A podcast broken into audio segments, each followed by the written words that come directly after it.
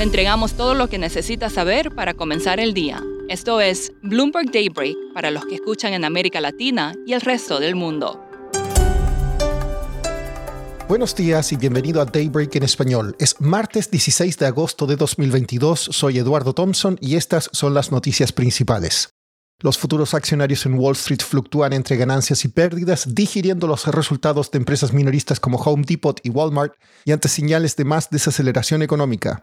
Las acciones europeas suben y Asia cerró a la baja. El precio del crudo cae por la posibilidad de más suministro desde Irán. El Bitcoin también baja. En el mundo político, la atención está en las primarias republicanas en algunos estados de Estados Unidos.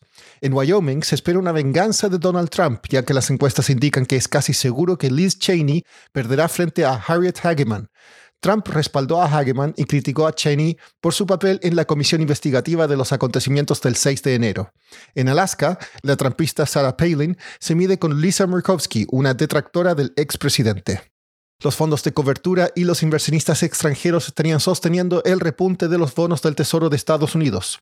Inversionistas extranjeros compraron 356 mil millones de dólares netos en bonos del Tesoro en la primera mitad del año, la mayor cifra en la serie iniciada en 1977. Estados Unidos y China podrían involuntariamente provocar un conflicto si no se sientan a negociar para reducir la tensión sobre Taiwán, dijo el primer ministro entrante de Singapur, Lawrence Wong dijo estar preocupado por un potencial accidente en el estrecho de Taiwán y que estamos viendo decisiones en ambos países que nos llevan a terreno cada vez más peligroso. Más tarde hoy se informará la producción manufacturera de Estados Unidos en julio. El consenso es que creció un 0,3%, impulsada por fabricantes de automóviles y concesionarias de servicios públicos. Los datos alimentarán la dicotomía recesión-inflación de la Fed. En noticias corporativas, Apple despidió a unos 100 reclutadores la semana pasada.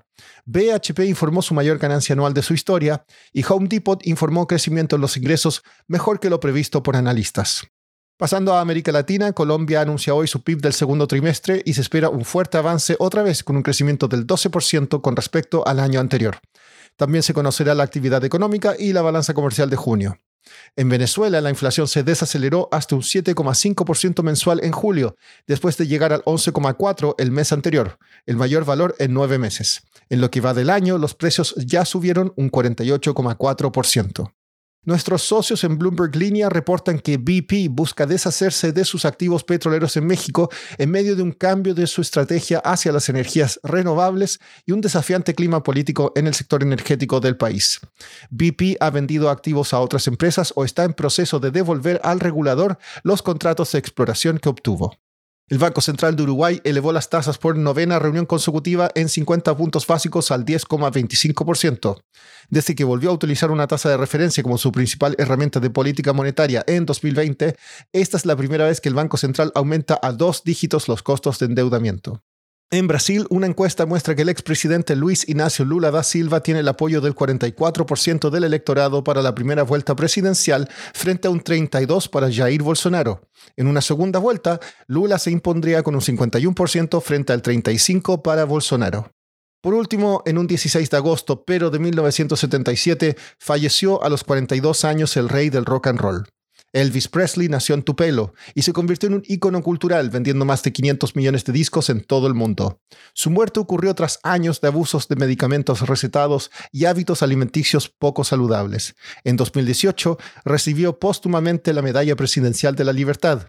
Es un fuerte contraste con la recepción que tuvo en sus primeros años, cuando sus movimientos de caderas y la promoción de la música afroamericana, entonces marginada, se consideraban una amenaza para la moral de los estadounidenses blancos. Eso es todo por hoy. Soy Eduardo Thompson. Gracias por escucharnos. Para conocer todas las noticias que necesita para comenzar el día, revise Daybreak en la app Bloomberg Professional, donde puede personalizar las noticias que desee recibir. También puede suscribirse a la versión solo audio en Spotify, Apple Podcasts o la plataforma de su preferencia. Eso es todo por hoy. Escuche de lunes a viernes Bloomberg Daybreak.